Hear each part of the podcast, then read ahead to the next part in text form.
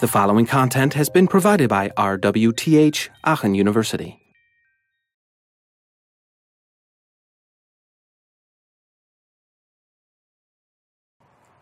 So then um, the next step, uh, the, the, the, next more modern step basically, and that is something that you probably might be even more familiar with, is Windows Forms. Um, and that is basically the GUI class library as part of the .NET framework. We'll talk about the .NET framework afterwards, um, but that is basically wrapping the Windows API in managed code. Uh, what does managed code mean? Um, so the, the dot or .NET applications basically uh, in a way, they are similar to Java applications because they run on top of a virtual machine. Um, and um, that's basically what Microsoft calls managed code. So code that is basically intended to be compiled just in time to be run then on a uh, virtual machine. Um, and that virtual machine is called the Common Language Runtime. So this is basically how you can then um, write GUI applications um, based on the .NET framework or .NET, uh, .NET technology.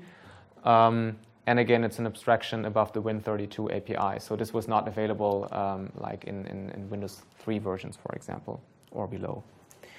Uh, again, we have some native controls like buttons and text boxes, but also what has been added is like layout management um, that you might know from Java, uh, and also data binding, so binding data to different controls here. And all these controls are by default rendered using GDI Plus, which is an improved uh, version of um, the GDI. Um, actually, by now, Windows Forms is, is deprecated. No, Microsoft said that no new features will be added. Of course, it's still around and still used. At least what they did is, um, in the end, they added some, um, some more modern features like high DPI support that is, for example, for high-resolution displays, such that the, um, the widgets also look crisp on uh, these new high-resolution displays, where you basically have um, uh, pixels, where two pixels basically represent one, uh, one point um, for, the, for the better resolution.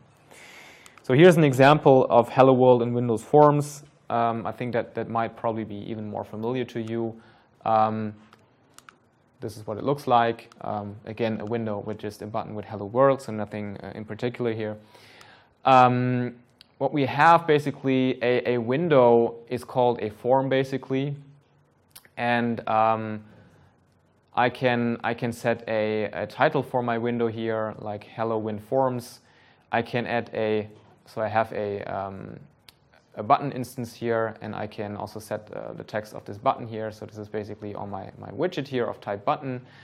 Um, then I can uh, position that button like it's at the top left, basically. Uh, so this is basically the the layout management that I that I just uh, talked about.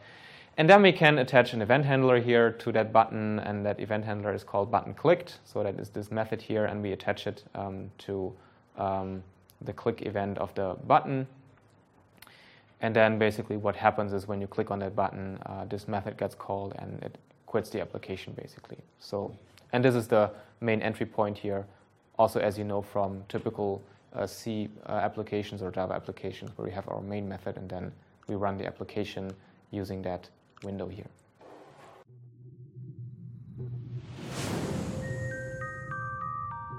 This content was provided by RWTH Aachen University.